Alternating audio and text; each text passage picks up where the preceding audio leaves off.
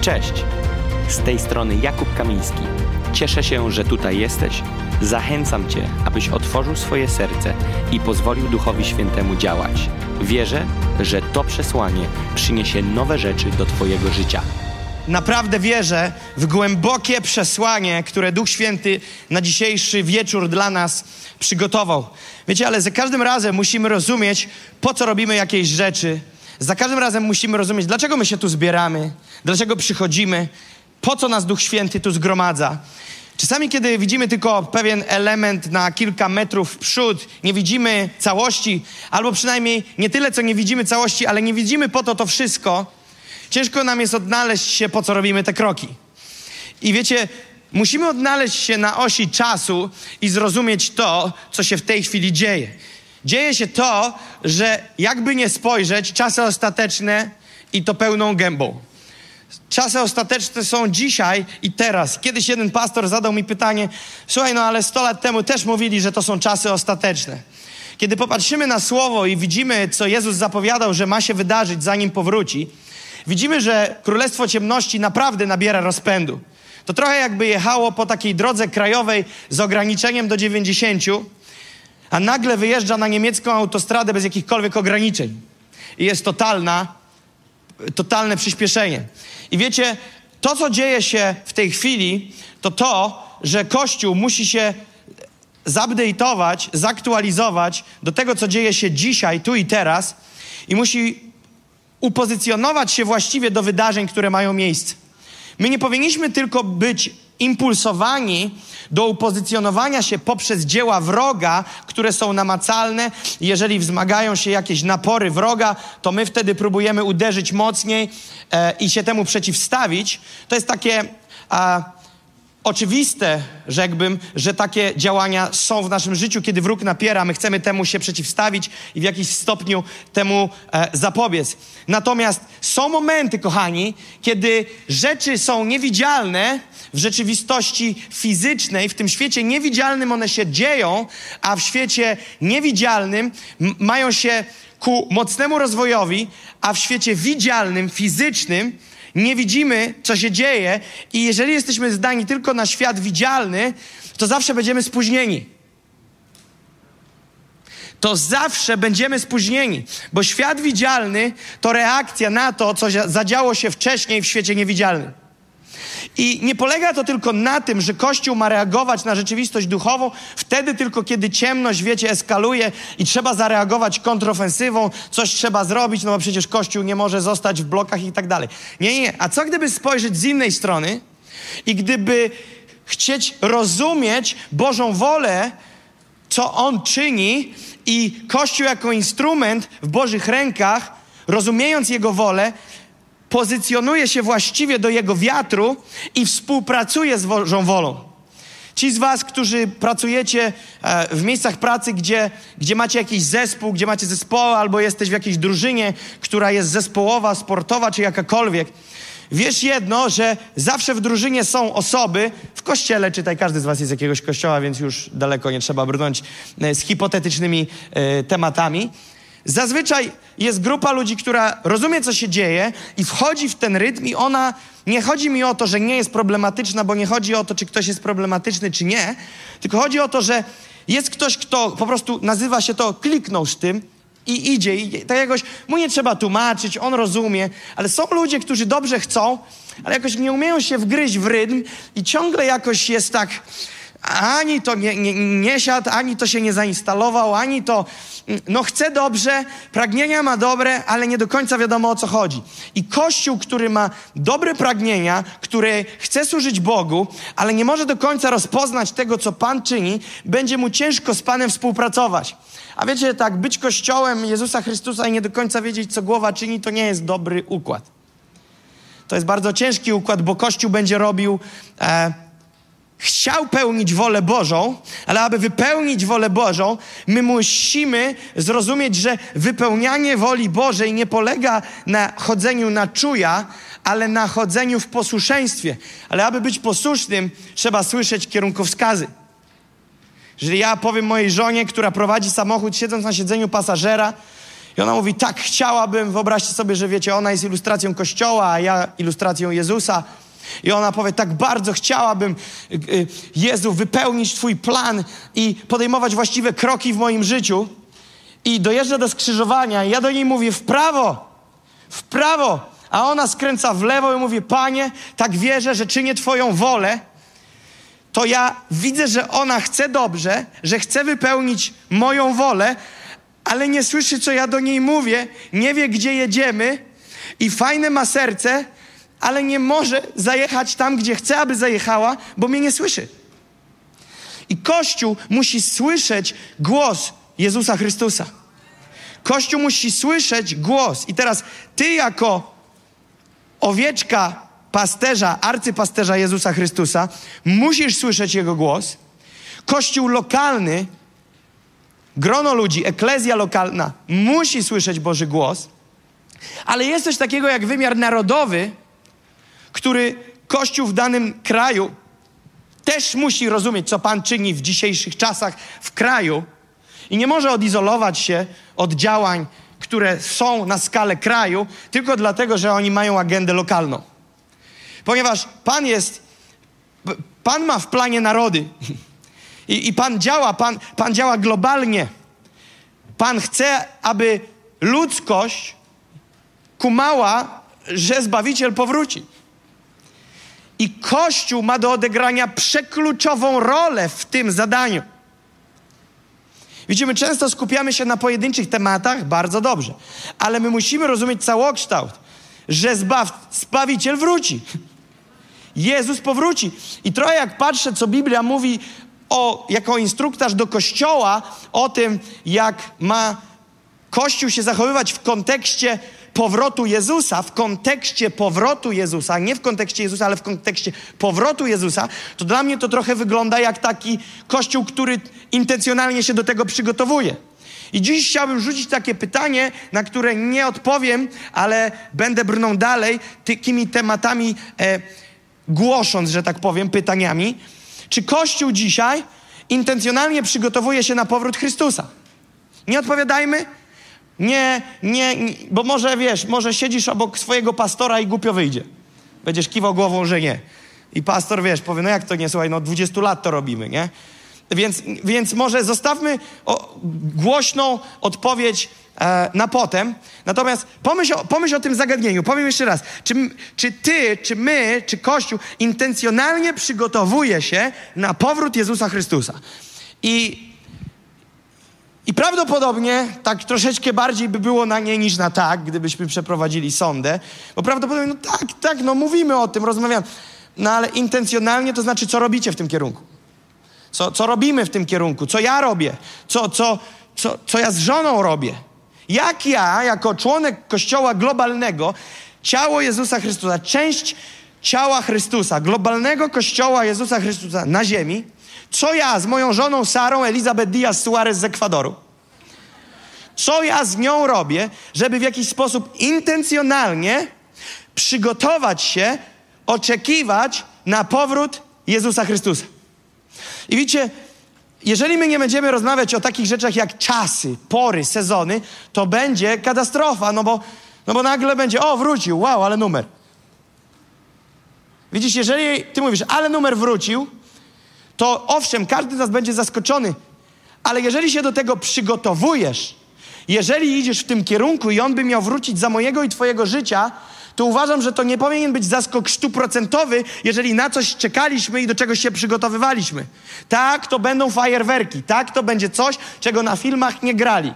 Tak, to jest coś, co pewnie ktoś będzie próbował hologramem zrobić. Ale to, co zrobi Jezus przy swoim powrocie, rozwali system do końca. I tak, to nie będzie tak, o zobacz, Jezus wrócił, mówiłem ci, już niedługo wróci. Nie, nie, nie, nie będziemy mieli rąk w kieszeni. Jeżeli to by się stało za naszego życia, to byłby naprawdę odjazd. Natomiast nie może być tak, że jest stuprocentowy zaskok, ale kurcie numer, nikt o tym nie myślał. Bo przecież o to tu chodzi. Panie Jezu, wróć.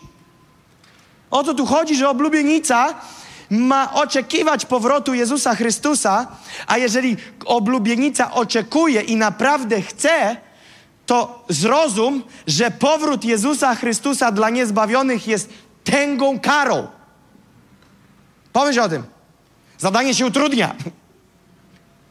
Więc my teraz mamy czas, żeby zrobić pewne rzeczy, żeby, żeby głosić Ewangelię, żeby przygotować się na Jego powrót, żeby przygotować tych, którzy nie są przygotowani na powrót.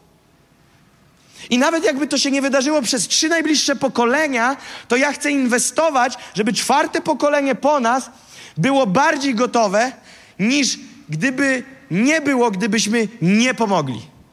Więc Kościół musi przygotowywać się na powrót oblubienicy, na, na oblubieńca. Oblubienica musi się przygotować i o tym myśleć. Dlaczego o tym mówię? Bo to jest wprowadzenie, nie będę mówić o powrocie Chrystusa, to jest taki, takie drzwi do tego, żeby pójść dalej, ponieważ pewne wydarzenia poprzedzą, pewne wydarzenia poprzedzają już, a niektóre jeszcze poprzedzą, a w niektórych jesteśmy w trakcie. Wydarzenia, które będą miały miejsce, mają miejsce i już miały miejsce, które są zapowiedzią przygotowaniem, znakami do tego, że Chrystus powróci. I teraz do czego zmierzam? Jedną z takich, z takich rzeczy to będzie to, że Kościół naprawdę powstanie i zajaśnieje. Jedną z rzeczy, która będzie musiała się wydarzyć, dla mnie to trochę pachnie zmartwychwstaniem, to to, że Kościół naprawdę będzie chodził w tak potężnej mocy, że Królestwo Ciemności w pełni swojej okazałości będzie słabsze od Kościoła w mocy. Ale na dzień dzisiejszy tak nie jest. Na dzień dzisiejszy mamy przejawy mocy Bożej, ale prawda jest taka, że Polskę bardziej dusi ciemność niż jasność. No wiesz, no bo, bo Kościół nie jest w stanie wypierać tej ciemności. Ciemności jest tyle, ile nie ma światłości. Proste równanie. Powtarzam to od wielu lat. Nie można włączyć ciemności. Ciemność jest tam, gdzie nie ma światłości, a my jesteśmy powołani, aby świecić. Na ile Kościół nie świeci, na ile Kościół nie promieniuje, na tyle jest ciemność. Ciemności w kraju naszym Polska jest tyle, na ile Kościół się nie zaświecił. Jeżeli Kościół, osoby wierzące narzekają na ciemność wokoło, na ciemność w tym narodzie, na panoszącą się moc ciemności, to ona jest na tyle, na ile Kościół do tego dopuścił. I oczywiście, że nie dzieje się wszystko tylko w 20-30 lat za naszego pokolenia, bo, bo rzeczy ciągną się pokoleniami. Jedno pokolenie nie jest w stanie przemienić wajchy i zrobić czegoś, wiecie, po prostu nagle pięć pokoleń coś zrobiło, ale teraz my strzelimy wszystko w jeden dzień. Nie, nie, tak nie działa. Są pokoleniowe ruchy. I to się wszystko dzieje, to jest progresywnie. I my musimy za naszej kadencji zrobić swoje. Amen? My za naszej kadencji musimy zrobić swoje. I teraz Kościół ta, te natężenie światła. Kto z, was ma, kto z Was ma latarkę, lampkę, cokolwiek w domu, w kieszeni, jakkolwiek, gdzie możesz regulować natężenie światła? Okay? Ale jak nawet nie macie, to wiecie o czym mówię. Regulujesz. Nie chodzi tylko włącz, wyłącz, włącz, wyłącz, ale że możesz regulować natężenie światła. Nie macie wrażenia, że niektórzy wierzący chodzą w większym świetle, niektórzy w mniejszym? Światło jest światłem, ale niektórzy tak, wiesz, tak rozświetlają lekko 3 metry najbliższe, a niektórzy świecą jak latarnia morska. I teraz, więc są te natężenia światła, i pytanie jest, co jest tym czynnikiem, że świeci mniej lub więcej? A no właśnie, to jest Boża obecność w Twoim i moim życiu. To jest Boża obecność w moim i w Twoim życiu. Na ile będzie Bożej chwały w tym kraju, na tyle ciemności, ciemność będzie się usuwać. Na ile światłość nie będzie wchodzić, na tyle ciemność będzie się panoszyć. Zgadnijcie, co się stanie, jeżeli Kościół zostanie w miejscu, w którym jest, a ciemność przyspieszy. Teraz pytania, jakie sobie musimy zadawać na takim zgromadzeniu, gdzie jest 600 osób, to już jest zgromadzenie ponadlokalne.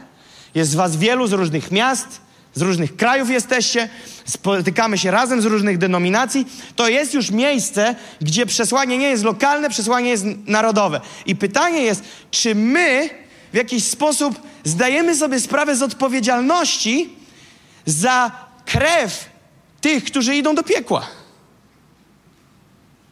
Dzisiaj mieliśmy spotkanie z pastorami, rozmawialiśmy, powiedziałem takie zdanie, powiedziałem, że to fajnie, że my cieszymy się na przykład z, z nowonarodzonej osoby. Nie ma dyskusji. Powinniśmy to świętować. Biblia o tym mówi i my chcemy tak żyć. I nawet jakby Biblia o tym nie mówiła, to jest to logiczne, że cieszymy się z jednego, który wrócił ze śmierci do życia. To jest niepodważalne. Ale teraz nie zauważyliście, że czasami są akcje takie jak te. W mieście jest, rzucam jakąś przykładową liczbę, 50 tysięcy mieszkańców. Tam jest jeden kościół, który ma 100 osób. W zeszłym roku nawraca się 7 osób i kościół celebruje te 7, kładzie nacisk na zdobyte 7, ale nie ma problemu i się nie mówi o 49 tysiącach 900 osobach, które idą do piekła. Widzicie, ja nie podważam radości z siedmiu, nie podważam radości z siedemdziesięciu siedmiu, nie podważam radości z jednego i z tysiąca. Ale nie zauważyliście, że ta radość z tego jednego czasami wygłusza w nas współczucie za tych, którzy idą do piekła? Okej, okay, fajnie, czad, że jesteś, ale idziemy po kolejnych. Ale teraz Kościół bez mocy Bożej nigdzie nie pójdzie. Nigdzie nie pójdzie. Mało tego, nigdzie nie pójdzie, to i za wiele nie zrobi. Nawet jak pójdzie. Ponieważ Jezus im powiedział wyraźnie: weźmiecie moc i będziecie mi świadkami. Jeżeli chcemy być świadkami, musimy wziąć moc. I ktoś powie: No właśnie, no ale wiesz, ja to z tą mocą tak, no chciałbym, nie? I widzicie, i opiera się to wszystko najczęściej na chciałbym, chciałabym, dobrze by było, nie no, dobrze mówi, amen, wyciąłbym to, na Facebooku udostępnił, ale tu nie jest kwestia, czy się zgadzamy, czy nie zgadzamy, czy amen, czy cichy amen, czy szeptem amen, czy głową, tylko gdzie jest moc? I teraz przyjmiecie moc. Kiedy co? Kiedy Duch Święty stąpi w was czy na nas? Wy czy na? Na nas. Kiedy Duch Święty stąpi na nas. I teraz powiem Wam, że moje życie uległo całkowitej zmienionej perspektywy na chrześcijaństwo w Polsce w momencie, kiedy wyleciałem w 2015 roku do Ekwadoru. Ponieważ moje chrześcijańskie e, doświadczenie, brzmi to tragicznie, bo było że zerowe, byłem nienawróconym synem pastora, który chodził po kościołach. I, ale widziałem to wszystko, jak to wygląda. Chcesz czy nie chcesz, no czujesz ten żar lub jego brak i tak dalej. Rozumiecie o co chodzi. I nagle ja wyjeżdżam tam. ok? nie byłem w wielu miejscach w Polsce wtedy, zanim tam wyjechałem. Może znałem 5-6 miejsc, może maks 10 w Polsce. I wyjeżdżam tam i mnie po prostu zatyka. Ja robię wideo wszystkiego, jak oni uwielbiają, jak oni śpiewają, jak oni grają, jak oni na zapleczu się modlą przed spotkaniem, jaki tam jest ogień za drzwiami, przy... nie na scenie, już tam co się dzieje. Jak tam się modlimy z mówcami o sesję i wchodzi pani, która dostawia owoce, a miała nie wchodzić, ale zapomnieli jej przekazać i weszła i padła plackiem pod mocą. I, i, I patrzę na to wszystko i mówię, co tu się wyrabia? Jakieś przejawy takiego działania, którego ja nie do końca znam w Polsce. Nawet nie słyszałem za wiele o takich. Na pewno były, ale, ale gdzieś to do mnie nie docierało. Ale dobra, byłem świeżak. Później pojechałem do 30 kościołów, 50, 100, 150. Po 150 kościołach przestałem liczyć. Byłem w różnych miejscach i trochę zobaczyłem. Nie uznaję się za cwaniaka. Wielu z was jest tutaj więcej wierzącymi niż ja żyję. Natomiast co chcę powiedzieć? Że jakoś tak powiedziałem sobie, no mam wrażenie, że trochę w innych miejscach kopię mocniej. Moc. Moc. Że tej mocy trochę więcej jest w innych miejscach niż w Polsce. Nie, słuchajcie, nie ma takiego kraju drugiego, który ja kocham tak bardzo jak Polskę. Więc musicie patrzeć przez tą perspektywę. Ja nie narzekam na swoje, bo ja kocham ten kraj.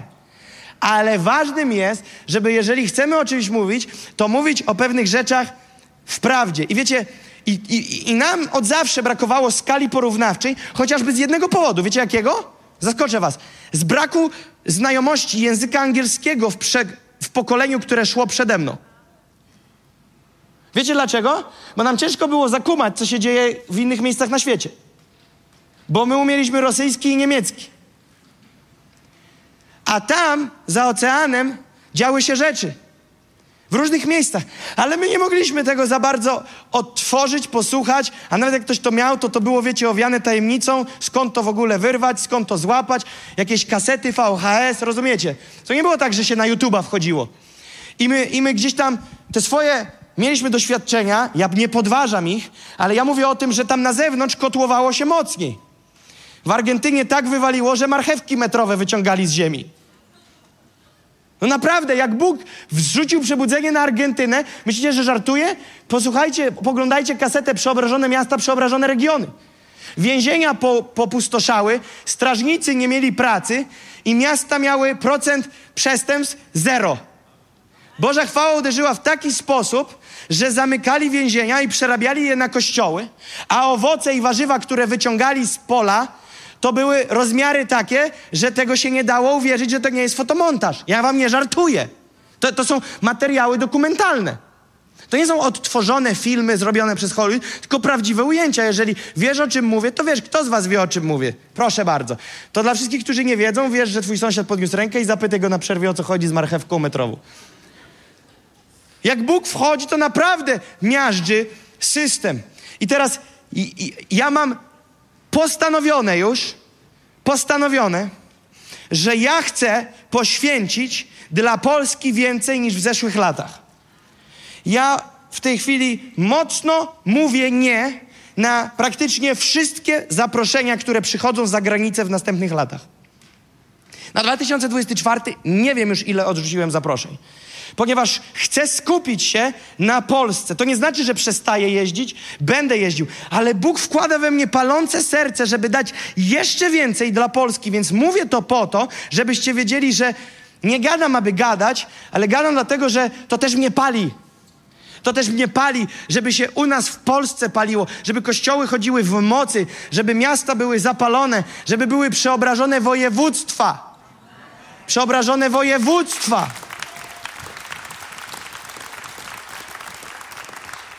I teraz, kiedy patrzysz na to, co Bóg zrobił z, Je z Jerozolimą, co Bóg zrobił z Izraelem, to On ich w niezwykły sposób prowadził. On ich prowadził i kiedy On był z nimi, było wszystko, czego do życia trzeba. Kiedy On o, z nimi nie był, to były zawsze bęcki i kłopoty. I zawsze to opierało się życie z Izraela, tak spłycając, na dwóch sezonach. Dobrze, z Panem, błogosławieństwo, dostatek i ochrona. Serce zapomina o Panu, bęcki.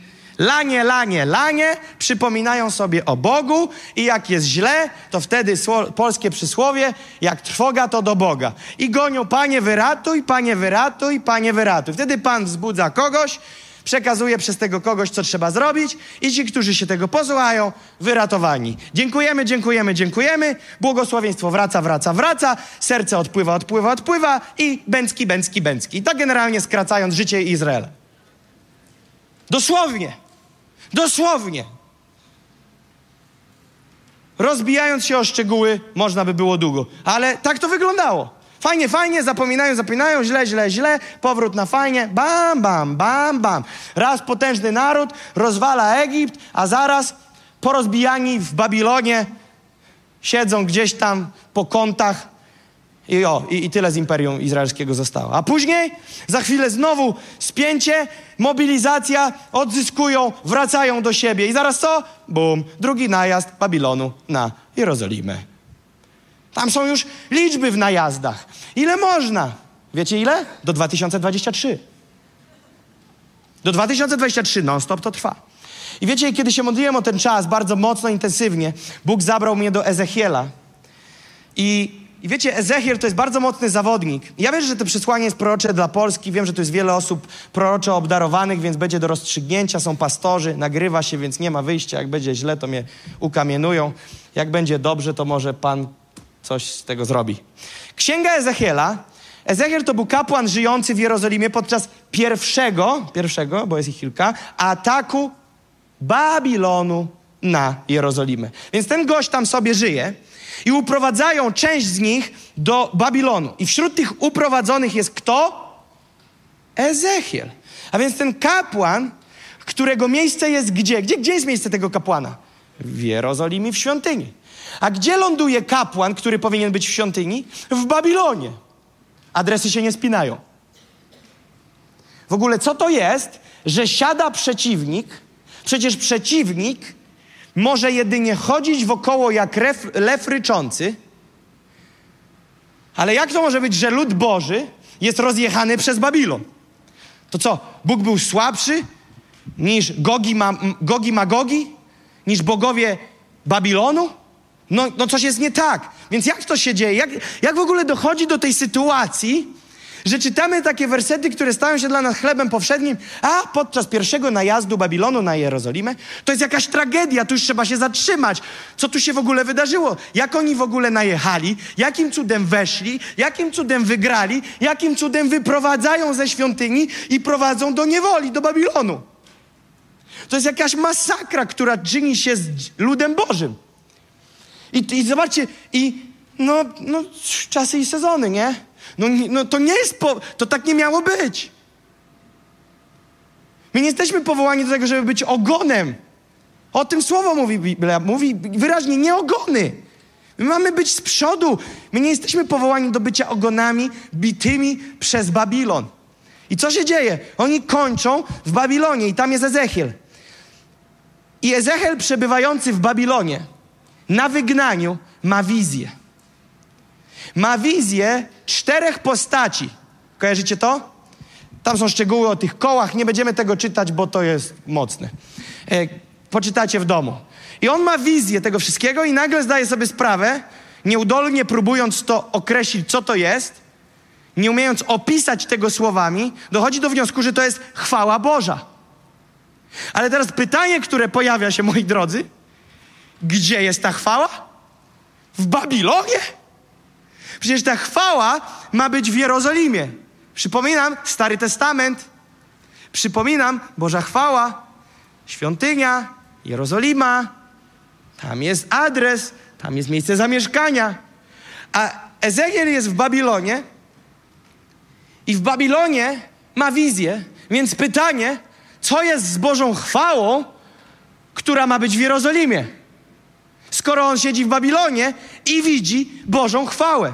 I teraz uwaga, chwała Boża, która powinna być w Jerozolimie, ukazuje mu się w Babilonie, on to wszystko tak, wiecie, analizuje. I teraz uwaga, zapisałem sobie, chwała Boża opuściła świątynię, opuściła Jerozolimę ze względu na tragiczny stan Jerozolimy, czytaj, Izraelitów. Lud Boży swoją postawą doprowadza do miejsca, którym Boża chwała opuszcza świątynię. Chwała Boża nie odeszła sama z siebie. Chwała Boża odeszła jako następstwo zachowania i sposobu życia ludu Bożego. To jest bardzo ważne. I teraz chwała, ale chwała, ale chwała. To o co chodzi? Te kółka, te cztery postacie. O co chodzi z tą chwałą Bożą? Wielokrotnie mówiłem, że chwała Boża, to żeby jak najprościej to powiedzieć, to Bóg sam we własnej osobie. Ponieważ kiedy Mojżesz powiedział, Boże, pokaż mi chwałę swoją, Bóg mu odpowiedział, nie może mnie człowiek oglądać i pozostać przy życiu. A więc Mojżesz prosi o chwałę, a Bóg mu opowiada, nie możesz mnie zobaczyć. Więc kiedy prosisz o chwałę, szukasz Go, Jego samego. I teraz chwała, która opuściła świątynię, pogrzebałem w hebrajskim. I chwała, która opuszcza świątynię, to hebrajskie słowo kawot. I z kawot mamy mocno w tej chwili, nam teologię zamiesza to, ponieważ kawot odnosi się do manifestacji Bożej obecności w wymiarze fizycznym. Przede wszystkim odnosi się do ciężaru, ale ciężaru, który można odczuć w wymiarze fizycznym. Nie w sercu, nie przez wiarę, nie we wnętrzu, ale namacalną Bożą obecność w wymiarze fizycznym.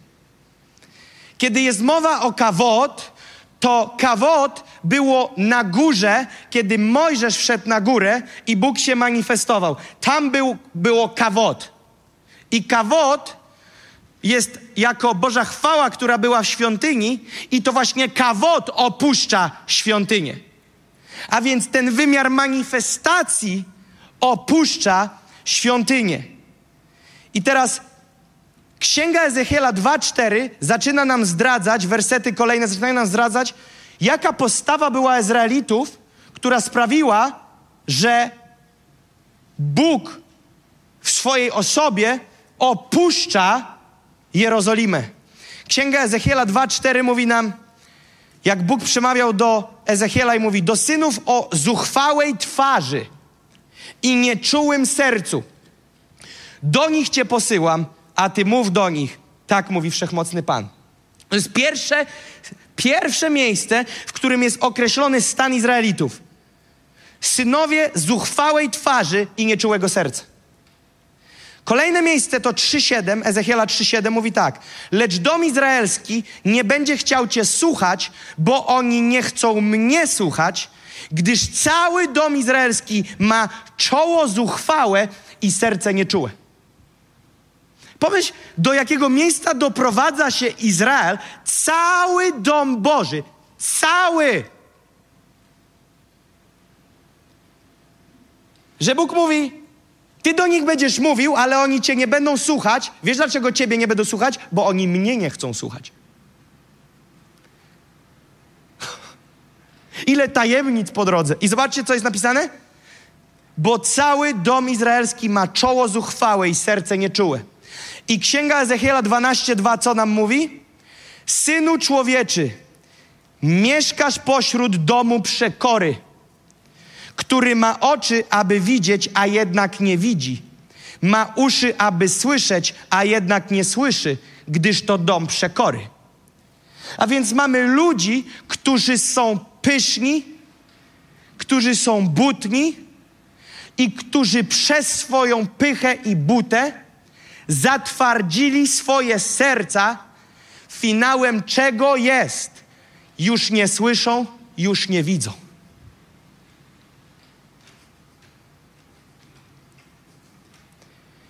Możesz do nich mówić, możesz do nich krzyczeć, oni nie mają zdolności usłyszenia. Nie dojdzie to do nich, ponieważ zuchwałe czoła, nieczułe serca, pycha i egoizm doprowadzają cię do takiego zatwardziałości w sercu, że już nic nie słyszysz, nic nie widzisz.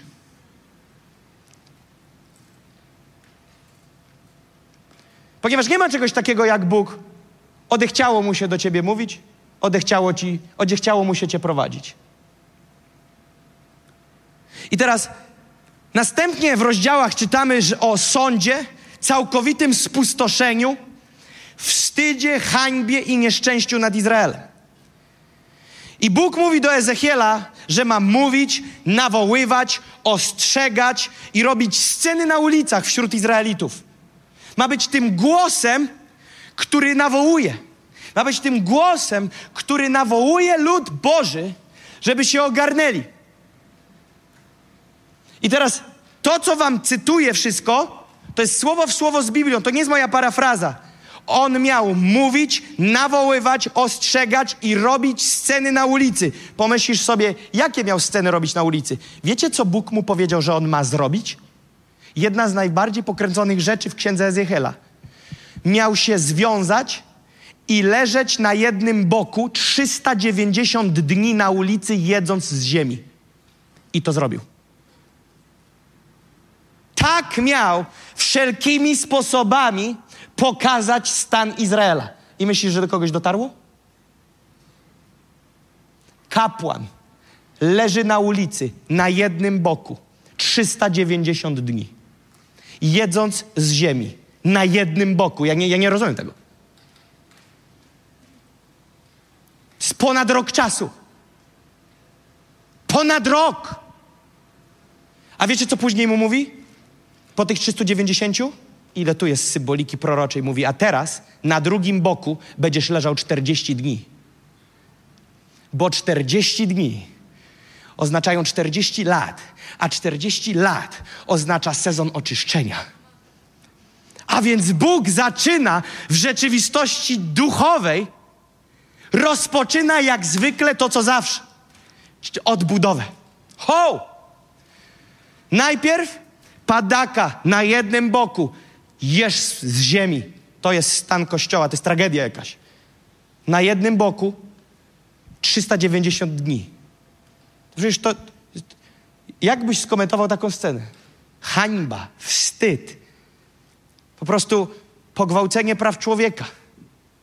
To nie do tego jest człowiek powołany, nie tak miało być. To jest zaprzeczenie tego, jak powinno być. I taki stan Ezechiel prezentuje, jaki jest stan Izraela. Pokazany jest faktyczny stan, co dzieje się z ludem Bożym. I rozdział ósmy pokazuje nam główne powody, które przeważają o najgorszym. Ósmy rozdział opisuje nam, dlaczego chwała pańska, zaznaczam kawot, opuściła Jerozolimę. I przeczytamy teraz Księgę Ezechiela 8, werset od 6 do 18. I rzekł do mnie, synu człowieczy, posłuchajcie, teraz jest słowo w słowo, co mówi Bóg. Pozobaczcie, jakie jest, jakie jest, jakie emocje ma w sobie Bóg. Posłuchajcie tych słów. I rzekł do mnie, synu człowieczy, czy widzisz, co oni robią? Te wielkie obrzydliwości, których dopuszcza się tutaj dom izraelski, aby mnie oddalić od mojej świątyni. Ale ty zobaczysz jeszcze większe obrzydliwości. I zaprowadził mnie do bramy dziedzińca, a gdy spojrzałem, oto w ścianie była dziura.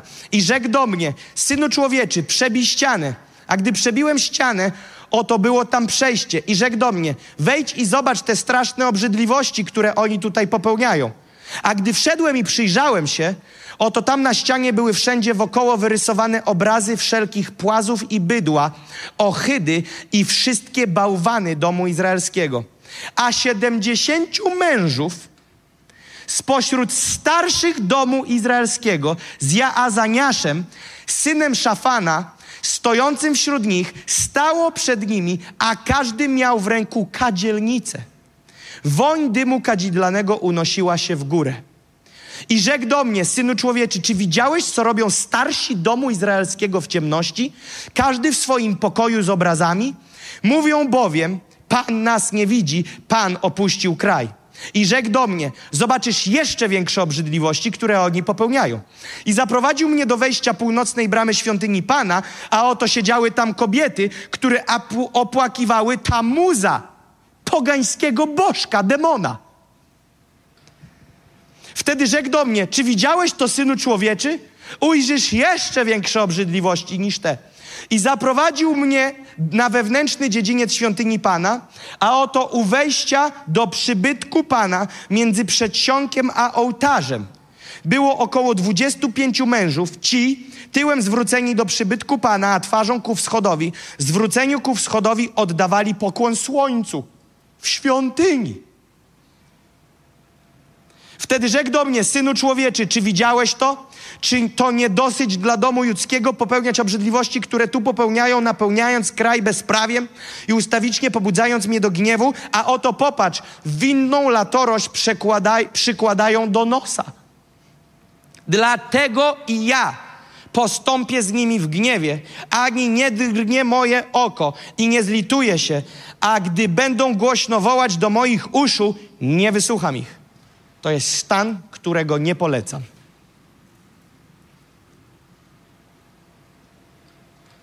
Widzicie, bo możecie się nie odnaleźć, o co tu chodzi. No przecież jak w świątyni, jak to widział Ezechiel, przecież Ezechiel jest w Babilonie, ponieważ Bóg go przeniósł Fizycznie Ezechiel był w Babilonie, ale Bóg go podniósł w duchu i przeniósł. Przeniósł go i mu to pokazał, co się w fizycznym czasie, teraz, kiedy on jest fizycznie w Babilonie, co się aktualnie dzieje w Jerozolimie. Ci, którzy zostali, którzy nie zostali uprowadzeni. Zapisałem sobie, że werset jedenasty pokazuje nam, jeżeli możemy to włączyć i zdążymy, werset jedenasty pokazuje nam, że główni liderzy, starsi zboru, starsi Izraela, siedemdziesięciu z nich, którzy powinni stać na straży prawdy, są zwiedzeni i palą kadzidło dla bożków. Werset czternasty pokazuje nam, że kobiety izraelskie opłakują bożka Tamuza. Wiecie, to wszystko się dzieje na terenie świątyni. Zwiedzenie dotknęło każdego sektora ludu Bożego. I następuje co? Sąd. Ponieważ dobroć i sprawiedliwość Boża domaga się sądu. Ponieważ, jeszcze raz to powtórzę, to może się nam ciężko zmieścić, ale ponieważ dobroć i sprawiedliwość domaga się sądu. I co się dzieje następnie? Najbardziej szokujący jest z tego Ezechiela 8:6. Posłuchajcie tego. Ten werset zmiata system. I rzekł do mnie, synu człowieczy, czy widzisz, co oni robią? Te wielkie obrzydliwości, których dopuszcza się tutaj dom izraelski, aby mnie oddalić od mojej świątyni.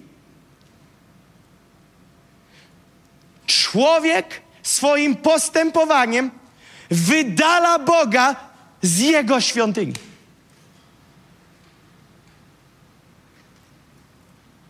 Czy to jest jakaś masakra? A więc mi to pokazuje, że lud Boży swoją postawą może przyciągać kawot, może rozgościć kawot i może wygonić kawot. Bożą chwałę. I trudne jest mi to powiedzieć, co powiem, ale powiem, bo muszę to powiedzieć, że są miejsca, w których tak, czuć Bożą obecność, jest taki, wiecie, duchowy puch. Reklama Almette, kojarzycie? Tak puszysty, Almette. Mi zawsze ta reklama kojarzy się z Bożą obecnością. Oni tak o tym mówią, tak przyjemny, tak puszysty. To jest trochę taka, wiecie, Boża obecność, program skrzydło, i tak sobie płyniemy na tym puchu Bożej obecności. To nie było trudne do powiedzenia, teraz jest trudne. Ale byłem w kościołach, w których atmosfera niczym się nie różni od stacji benzynowej. Tyle, że na stacji śmierdzi paliwem, a w tym kościele niewiarą i brakiem Boga. Wśród ludzi, którzy zebrali się w imię Pana. Na paznokieć nie ma nic.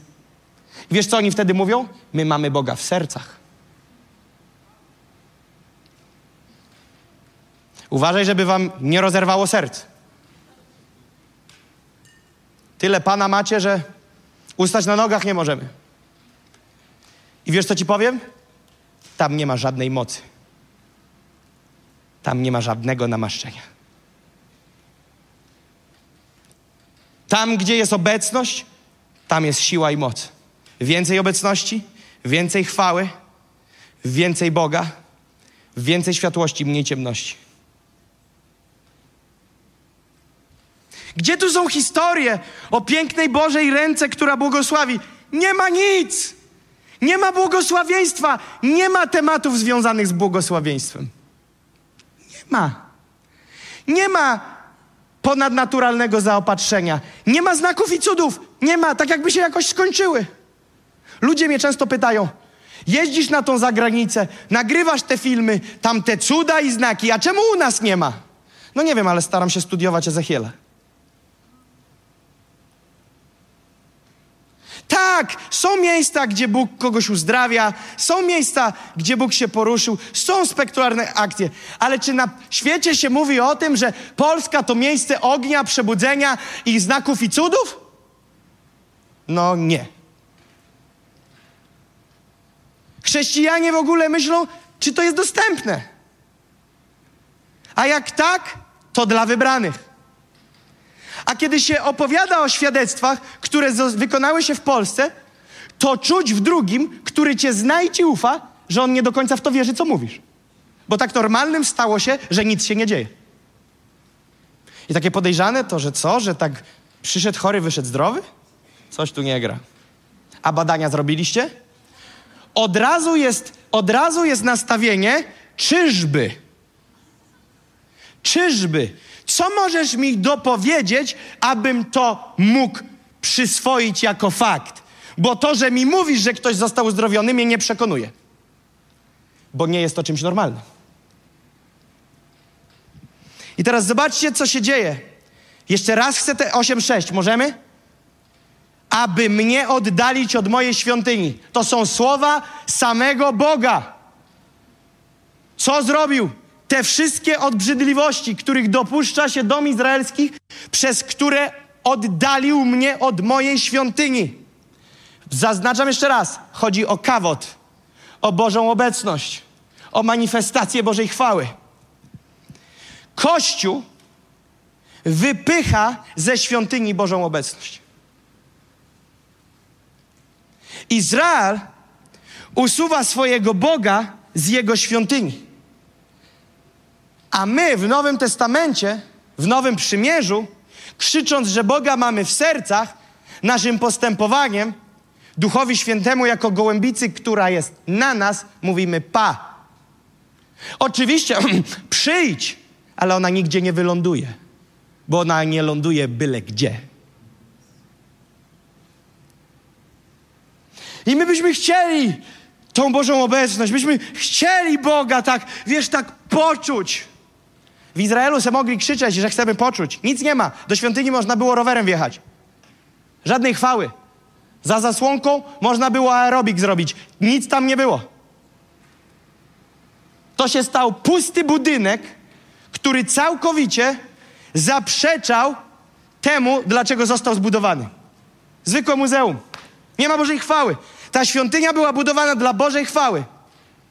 Kościół powstał, ponieważ głową jest Jezus, a my Jego ciałem. On ma być w centrum. Kiedy On będzie w centrum, wszystko będzie na swoim miejscu, będzie świętość, będzie uświęcony styl życia, będą owoce ducha, będzie rozwój i będzie zmiana miast. Jeżeli nie ma zmiany, to dlatego, że oddalamy od siebie Boże działanie. A największy hit jest, kiedy naszym zachowaniem, naszymi obrzydliwościami wypychamy Boga, a słowami mówimy przyjdź.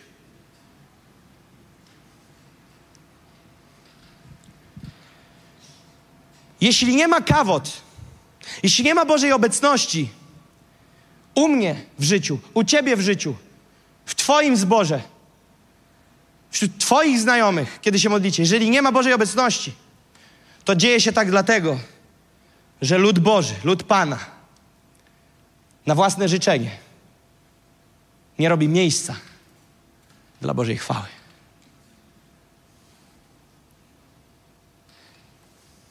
Na własne życzenie.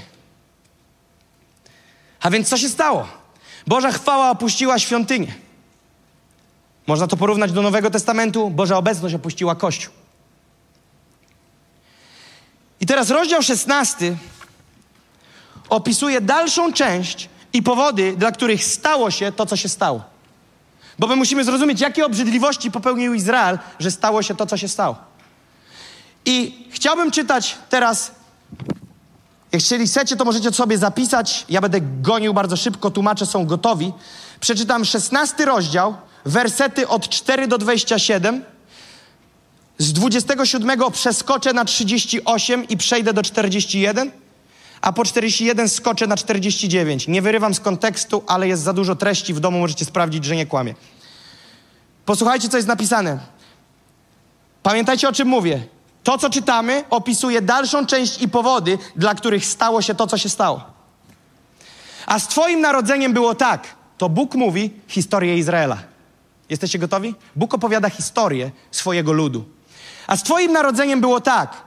Gdy się narodziłaś, nie przecięto Twojej pępowiny i nie obmyto Cię wodą, aby Cię oczyścić. Nie wytarto Cię solą i nie owinięto w pieluszki.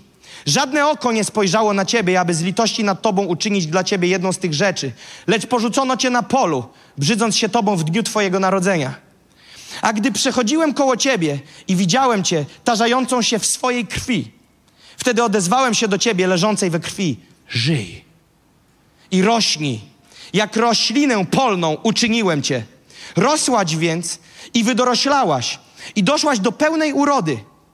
Twoje piersi nabrały kształtu, a twoje włosy urosły, lecz sama byłaś naga i goła. A gdy znowu przechodziłem koło ciebie i widziałem cię, oto nadszedł twój czas, czas miłości.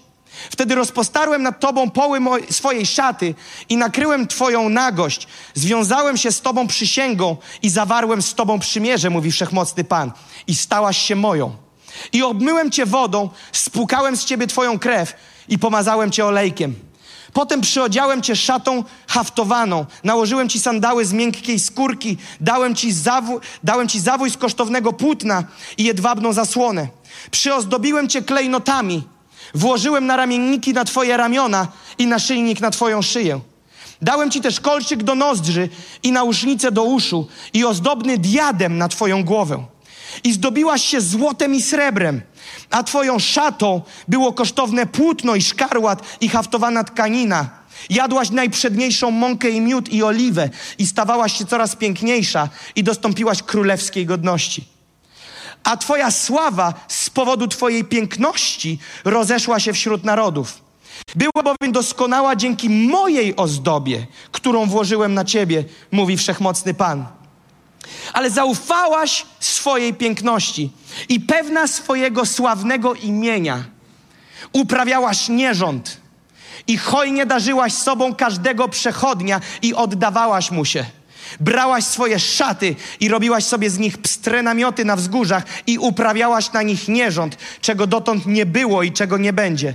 A ty, nabrawszy wspaniałych swoich klejnotów z mojego złota i srebra, które ci dałem, robiłaś sobie podobizny bożków i z nimi uprawiałaś nierząd. Brałaś także swoje haftowane szaty i przyodziewałaś się nimi i stawałaś i stawiałaś moją oliwę i moje kadzidło przed nimi. A mój chleb który ci dałem, najprzedniejszą mąkę i oliwę i miód, którymi cię karmiłem, stawiałaś przed nimi jako przyjemną woń i było tak, mówi wszechmocny Pan. I brałaś swoich synów i córki, które mi urodziłaś i ofiarowałaś im na pożarcie. Czy za mało było twojego nierządu, że moje dzieci zatrzymałaś i oddawałaś je na spalenie w ogniu?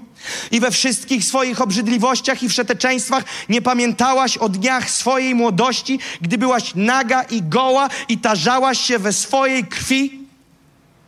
A po tej całej twojej złośliwości, biada, biada ci, mówi wszechmocny Pan. Budowałaś sobie ołtarz wszeteczny i wyznaczałaś miejsce ofiarne na każdym placu. Na każdym rozstaju dróg budowałaś swe miejsce ofiarne i hańbiłaś swoją piękność. Rozkładałaś swoje nogi przed każdym przechodniem i pomnażałaś swoje wszeteczeństwo.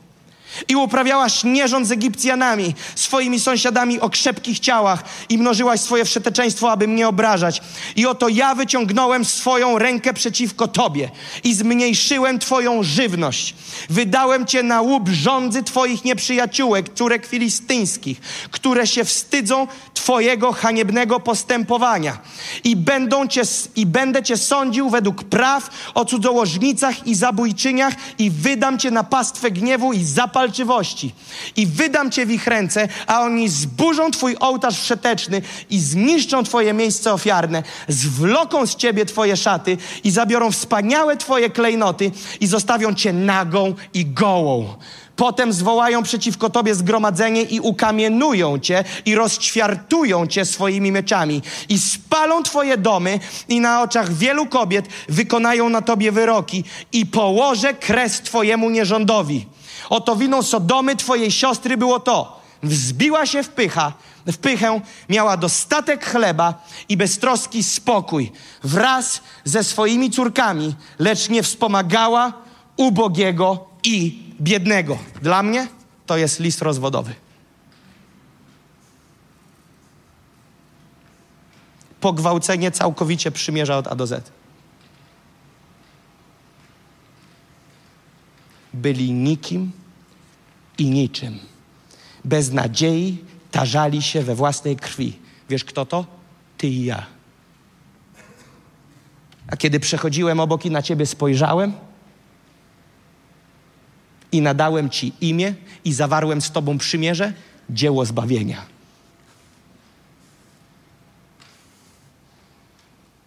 I co? I zaczęłaś rosnąć. I wydoroślałaś. I co? Ale nadal byłaś naga. Nie ma błogosławieństwa. Więc co zacząłem robić? Zacząłem Cię błogosławić. Dałem Ci złoto, dałem Ci srebro, dałem Ci klejnoty. Co przyszło? Powodzenie.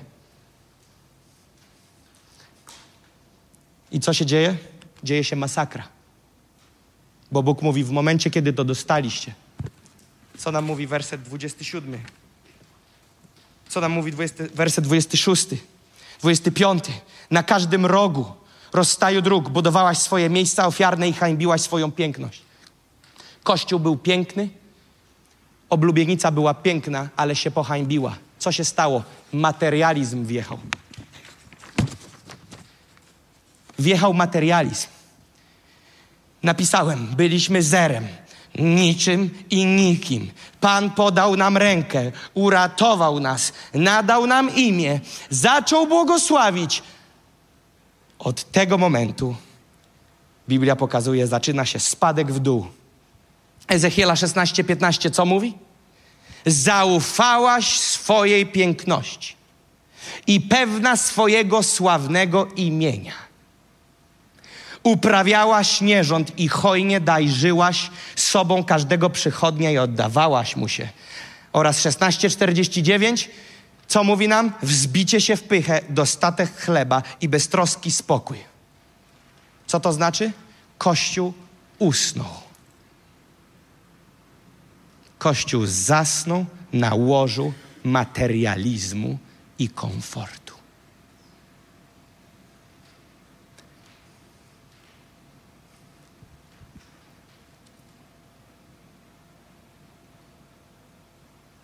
Jak wielu z nas zapomina całkowicie o Bogu w miejscu błogosławieństwa? Czy my w ogóle jesteśmy gotowi na błogosławieństwo jako polski naród i Kościół w Polsce? Czy my przypadkiem nie mamy odpowiedzi na nasze modlitwy, bo my jesteśmy niegotowi? I Bóg wstrzymuje pewne rzeczy? I nawołuje przez swego świetnego ducha Kościele, złap pozycję. Upozycjonuj swoje serce, bo ma coś nadejść, bo coś ma się wydarzyć, ale ty się musisz ustawić, Kościele. Co było początkiem końca? Zuchwałe czoło i pyszne serca. Do czego doprowadziło? Do totalnego upadku. Nagle czytamy i patrzymy na to, nie ma żadnej różnicy między ludem Bożym a bezbożnymi. A nawet bym powiedział, Izraelitów bardziej fantazja niosła niż niektóre bezbożne narody. Czy nie jest tak przypadkiem w kościele? że za bardzo się niczym ludzie w kościele nie różnią od tych bez kościoła, oprócz tego, że w niedzielę nie wysypiają się? Taki sam poziom nienawiści, taki sam poziom nieradzenia sobie z nieprzebaczeniem. Te same problemy, które całkowicie gnoją ludzi bez Boga, gnoją i Kościół, i nie mamy recepty. Chcemy korzystać z tych samych metod, które, z których korzysta świat? Gdzie jest różnica? Gdzie jest dynamizm? Gdzie jest power? Gdzie jest moc? Gdzie jest kawod? Gdzie jest ten wszechmocny Bóg, który pam i załatwia sprawę?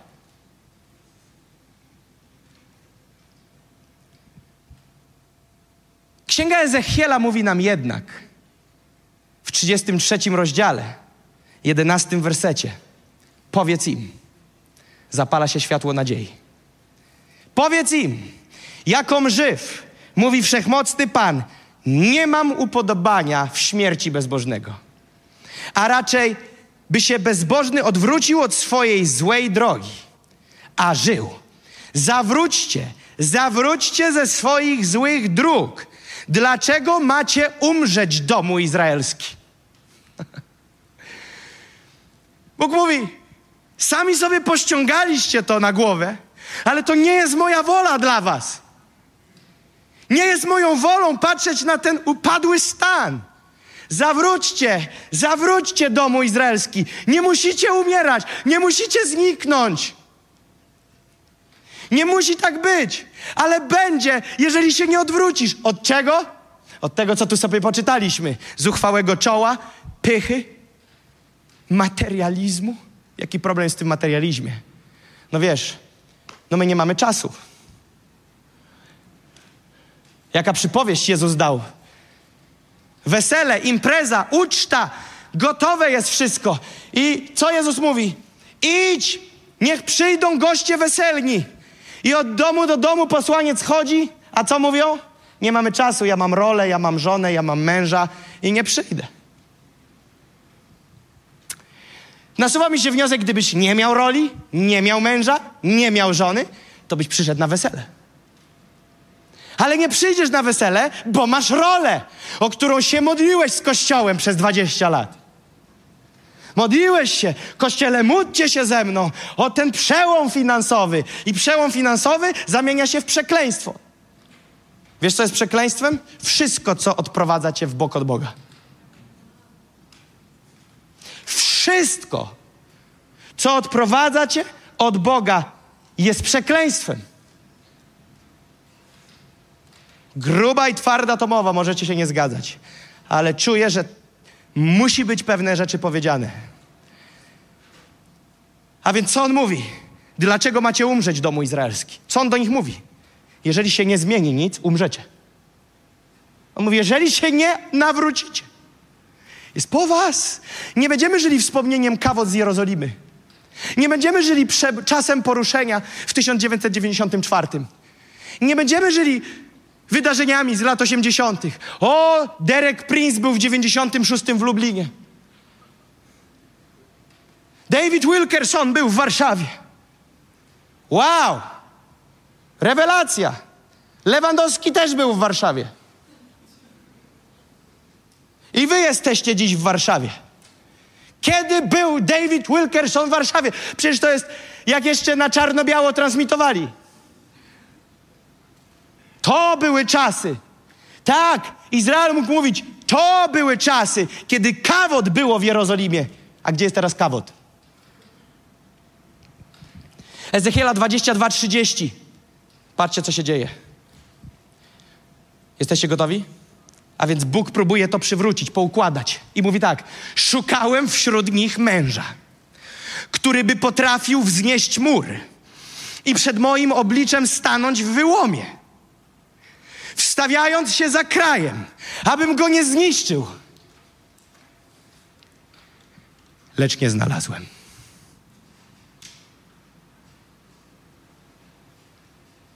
Bóg mówi chociaż jeden.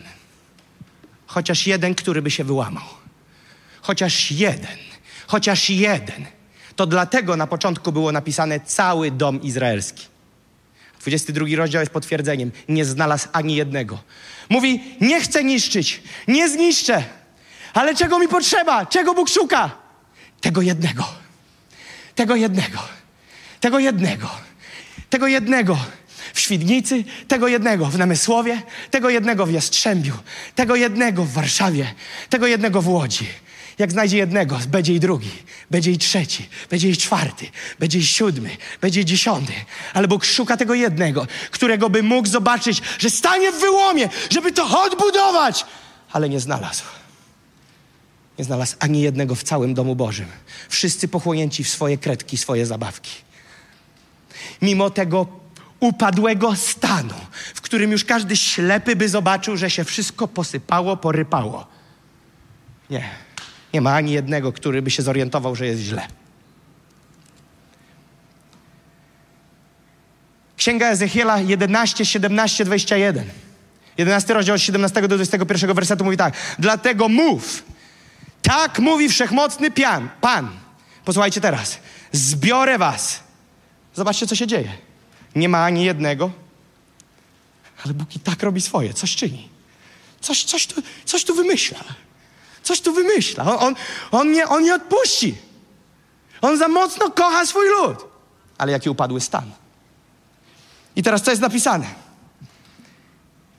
Zbiorę was spośród ludów i zgromadzę was z krajów, po których was rozproszyłem i dam wam ziemię izraelską. A gdy wrócą tam i usuną z niej wszystkie jej ohydy i wszystkie jej obrzydliwości. Dodam tylko jedno, bo powiecie sobie, tam był rozdział 22, teraz jest 11, mie, mie, mielisz chronologię. Po, postudiuj w domu, znajdziesz odpowiedź.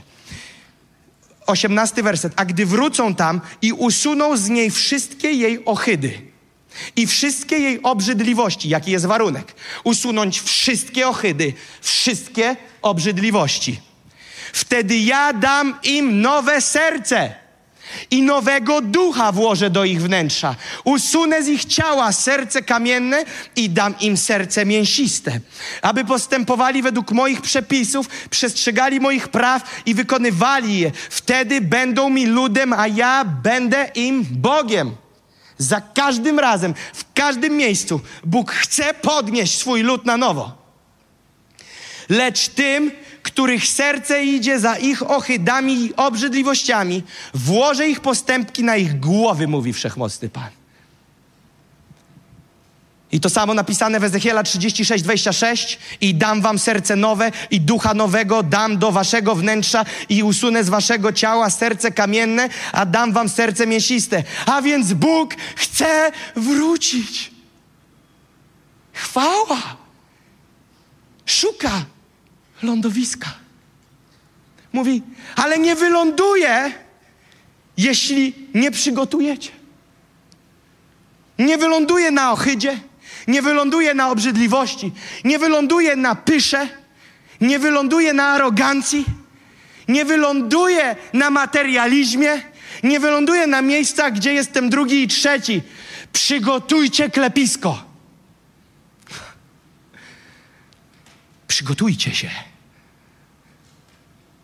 Przygotujcie się. Pan chce przyjść nad Polskę. Ale mówi: przygotujcie się. Usuńcie ohydę, obrzydliwość i wstręt, który jest pośród kościoła.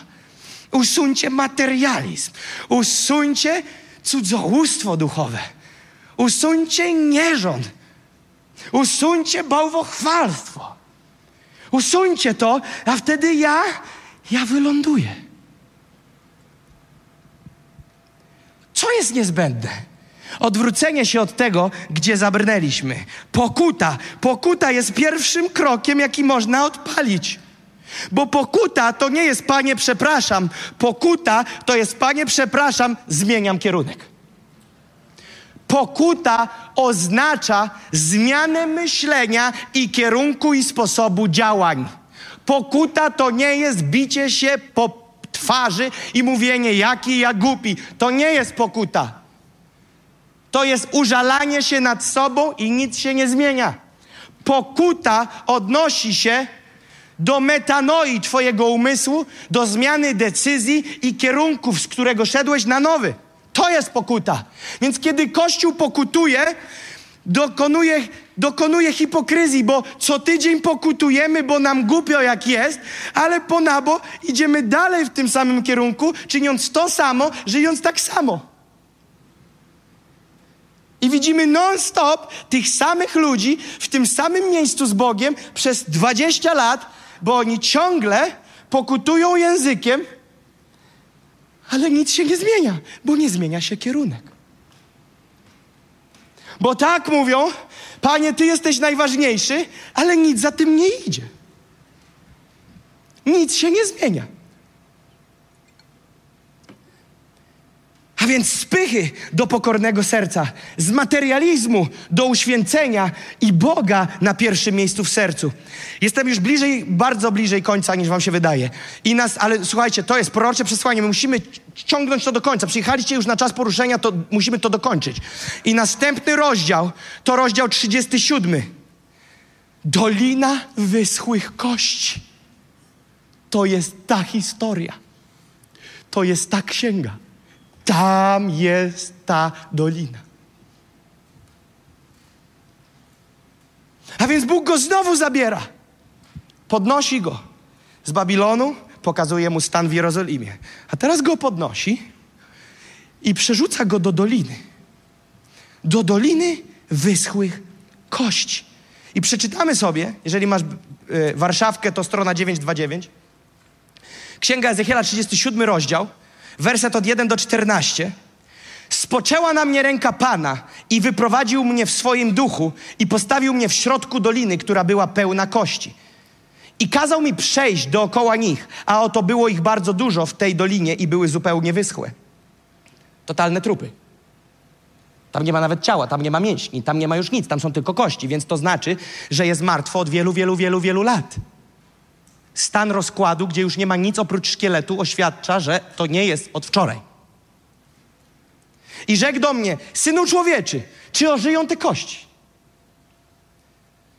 Moje zrozumienie odpowiedzi Ezechiela jest ciekawe, bo on odpowiedział, wszechmocny panie, ty wiesz. Wiesz dlaczego? Bo gdyby on miał odpowiedzieć, co on wie, to by powiedział, nie ma opcji. Stoisz pośrodku doliny wyschłych kości.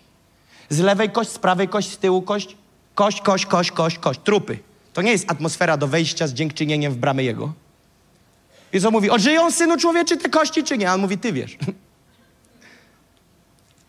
I czasami mam wrażenie, że gdybyśmy wzięli pięć osób i zapytali, powstanie twój kościół lokalny? Powstanie twoje miasto? Niektórzy powiedzą z wiarą tak, a niektórzy musieliby powiedzieć, panie, ty wiesz. Jednak zobaczcie, jak ta historia się rozwija, werset czwarty. I rzekł do mnie, prorokuj nad tymi kośćmi i powiedz do nich, kości wyschłe, słuchajcie słowa Pana.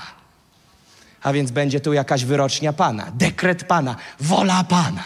Jaka jest wola Pana? Tak mówi wszechmocny Pan do tych kości. Oto ja wprowadzę do was ożywcze tchnienie i ożyjecie. I dam wam ścięgna i sprawię, że obrośniecie ciałem.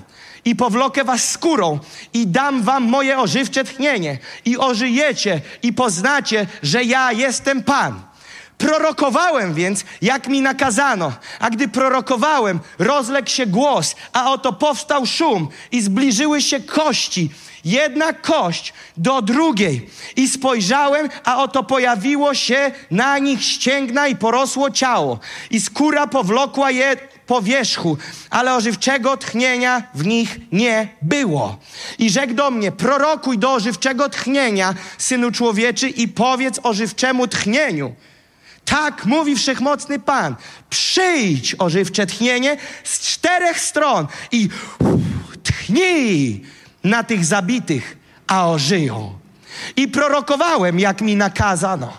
Wtem wstąpiło w nich ożywcze tchnienie i ożyli i stanęli na nogach. Rzesza bardzo wielka nagle z rzeszy trupów w dolinie wyschłych kości. Powstaje rzesza bardzo wielka. I rzekł do mnie, synu człowieczy, te kości to cały dom izraelski. Cały. Oto mówią oni, uschły nasze kości. Rozwiała się nasza nadzieja. Zginęliśmy. Jakby niektórzy wierzący. Wiesz co? Brak nam wiary, że się coś jeszcze wydarzy. Trudno wierzyć po tych trudnych doświadczeniach. Wiesz, ile razy już próbowaliśmy. Prorokuj więc i powiedz im, tak mówi wszechmocny Pan. Oto ja otworzę wasze groby i wyprowadzę was z waszych grobów, ludu mój, i wprowadzę was do ziemi izraelskiej. I poznacie, że ja jestem Pan, gdy otworzę wasze groby i wyprowadzę z was, z waszych grobów, ludu mój. I tchnę w was moje ożywcze tchnienie i ożyjecie i osadzę was w waszej ziemi i poznacie, że ja, Pan, to powiedziałem i wykonam, mówi Pan. Co Pan mówi? Może być już skandal. Możecie już tak bardzo być martwi, że już nie ma żadnej nadziei. Możecie być już tak martwi, że już tam nawet nie ma czego wskrzesić, tam, tam nie ma na co tchnąć ożywczego tchnienia, bo tam są uschłe kości. Te kości są już suche, wióry, to już się nie uda. A jednak Ale moje pytanie na podstawie tego 37 rozdziału i pierwszych 14 wersetów brzmi tak. To jest pytanie, które Duch Święty mi postawił. Co poprzedziło w tych wersetach ożywcze tchnienie. Co było przed? Totalna śmierć. Totalna śmierć. Nie żyję już ja, ale żyje we mnie Chrystus. Nie żyję już dla siebie. Zakopuję starego kamińskiego gnoja. Nie ma już moich marzeń, nie ma już moich pragnień. Jestem już skończony dla samego siebie. Stary Jakub to dolina uschłych kości. Teraz jest czas na nowy sezon Chrystusa w nas.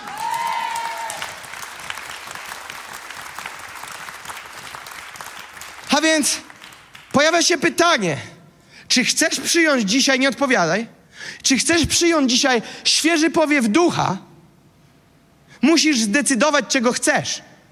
Jeżeli chcesz, to musisz najpierw zadecydować, bo za tym idą konsekwencje. Brzmi to tak: prawdziwej chwały Pana, czy półblasku tego świata.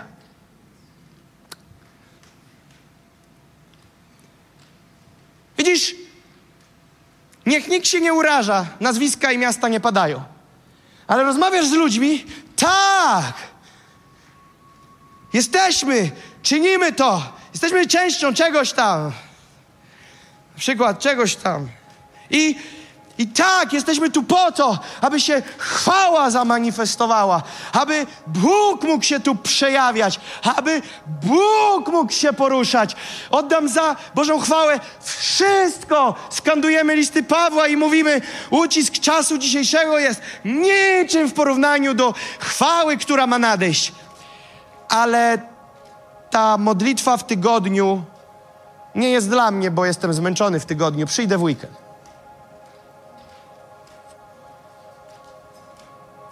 O co ci chodzi? O co ci stary chodzi? Czy ty w ogóle jesteś trzeźwy?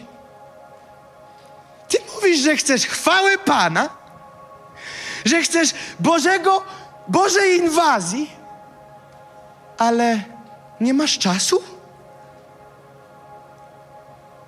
Coś się nie spina.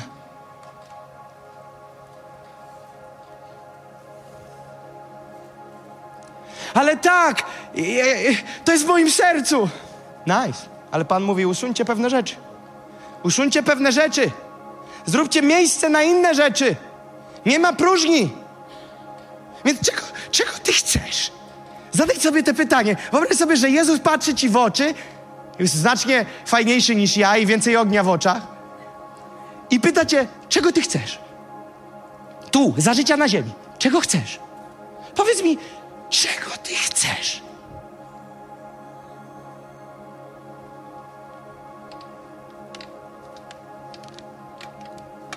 Pomyśl, ile my mamy pragnień, ile mamy na liście, czego byśmy chcieli. A wiesz, do czego Pan wraca? Do 22 rozdziału i mówi tak: Szukam jednego, który zrobi wyłom w systemie. Kto się wyłamie, pyta Pan. Kto się wyłamie z ululanego kościoła? Kto się wyłamie z uspanej oblubienicy? Kto się wybudzi z ramion Dalili? Bo Samson zasnął. Samson zasnął w przytulnym dotyku oszałamiającej Dalili. I pozwolił sobie odebrać te cnoty, które dał mu Bóg. Sprzedał się za chwilę przyjemności na ziemi, sprzedając siłę i namaszczenie do wykonania zadania. Czy my przypadkiem za półblask tego świata nie posprzedawaliśmy cnoty, którą nadał nam Chrystus jako Kościołowi? Cnoty mocy, cnoty autorytetu, ognia, chwały, kawot. Wierzę, że Bóg mówi do Polski. Moja chwała chce nawiedzić ten kraj. Ale kawot nie ląduje na byle jakim lądowisku. Kawot nie ląduje na ramieniu kościoła, który patataj, patataj, ale gołębica ducha spocznie tylko na ramieniu takiego kościoła, który oczekuje, który pozycjonuje się i mówi: Tak, jesteśmy na tej ziemi i tego nie zapominamy. Mamy rodziny i ich nie rozwalimy. Mamy pracę i będziemy pracować, bo kto nie pracuje, niech nieje. Mamy swoje obowiązki i się z nich wywiążemy, ale priorytetem jest. Ale priorytetem jest za swojego życia zrobić wszystko, żeby Boża chwała nawiedziła ten kraj. I dzisiaj wierzę, że Duch Święty mówi nad Polską: Szukam w całym domu Bożym ludzi, którzy stanęliby w wyłomie i odbudowali mur. Mur wartości.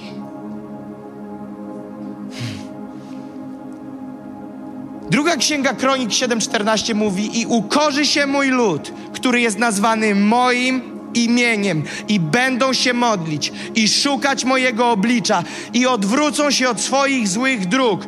To ja wysłucham z niebios i odpuszczę ich grzechy, i ich ziemię uzdrowię. A więc pokorne i skruszone serce, skoncentrowane na Bogu, a nie na tym świecie, jest lądowiskiem dla Bożej powracającej chwały do Kościoła. Chciałbym, abyśmy wstali na nasze stopy. Chciałbym poprosić, aby zespół przyszedł.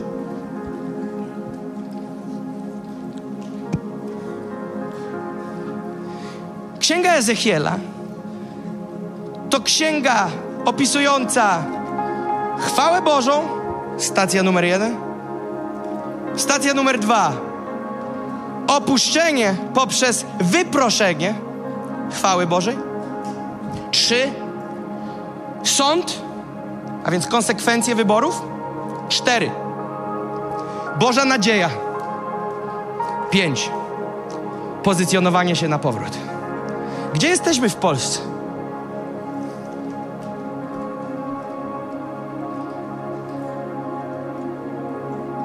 Między dwa trzy a cztery miotamy się. Są, są ludzie w wyłomie. Są ludzie. Są ludzie, ale, ale próbują odbudować ten mur, ale, ale ciężko, ciężko, bo ludzie wszyscy mówią, co ty tam budujesz. Są ludzie po miastach, po Polsce, rozrzuceni, w których tli się nadzieja odbudowy muru. Są ludzie, którzy nie dali się uspać przez Dalile. Są ludzie, którzy zostali którzy zostali w tym DNA, którzy nie dali się okroić. Ale są też tacy, którzy żyją w konsekwencji swoich wyborów i pytają Boże, dlaczego? Już dziś wiesz dlaczego. Już dzisiaj wiemy dlaczego. A więc, czy przypadkiem nie było w moim i Twoim życiu, albo w historii Kościoła, kiedy my sprzedaliśmy się? Kiedy rozkładaliśmy się przed każdą opcją? Kiedy porozdawaliśmy nasze cnoty i na tym, co dał nam Bóg, zaczęliśmy ubijać swoje interesy? Co to jest? Bóg dał dom Boży, aby był dom Boży domem modlitwy, a dom Boży stał się domem zamówień. Boże, przychodzę, mam 13 punktów, jak załatwisz 11, to wierzę, że mnie kochasz.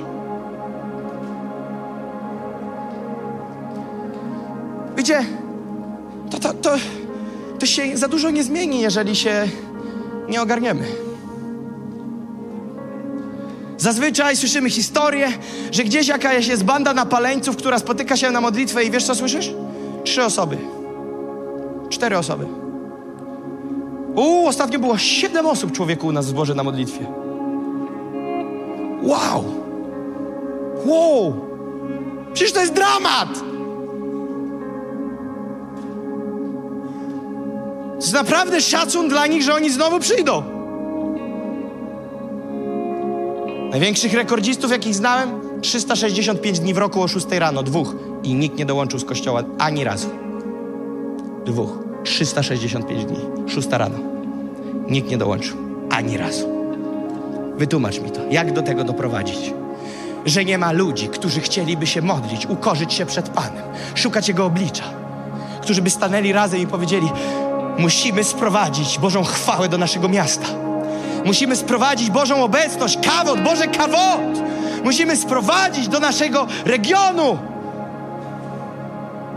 Dopóki mnie Bóg postawił w Warszawie, będę to bombardował, że aż naciągnie nad Wisłą. Tutaj, kurczę, będzie zadyma. Ale słuchajcie, nawet jakby w każdym mieście po jednym było, to na dłuższą metę. Wierzę, że w Warszawie jest więcej, wierzę, że w innych miastach jest, ale wiecie, to jest jakaś tam kruszek, tam kruszek. My musimy się zbić do kupy, określić sobie cele i powiedzieć tak, powrót Bożej chwały do Polski. Powrót Bożej chwały do Polski. Jak? W każdym mieście zróbcie swoją robotę, a Polska zapłonie. W każdym mieście sprowadźcie Boży ogień. Tak jak wyprosiliśmy, tak zaprośmy. Modlę się, aby to przesłanie zaprowadziło Cię do zwycięskiego życia z Jezusem. Zajrzyj na moje media społecznościowe, gdzie możesz dowiedzieć się więcej o służbie Nations on Fire lub wesprzeć nas finansowo. Pozostajmy w kontakcie.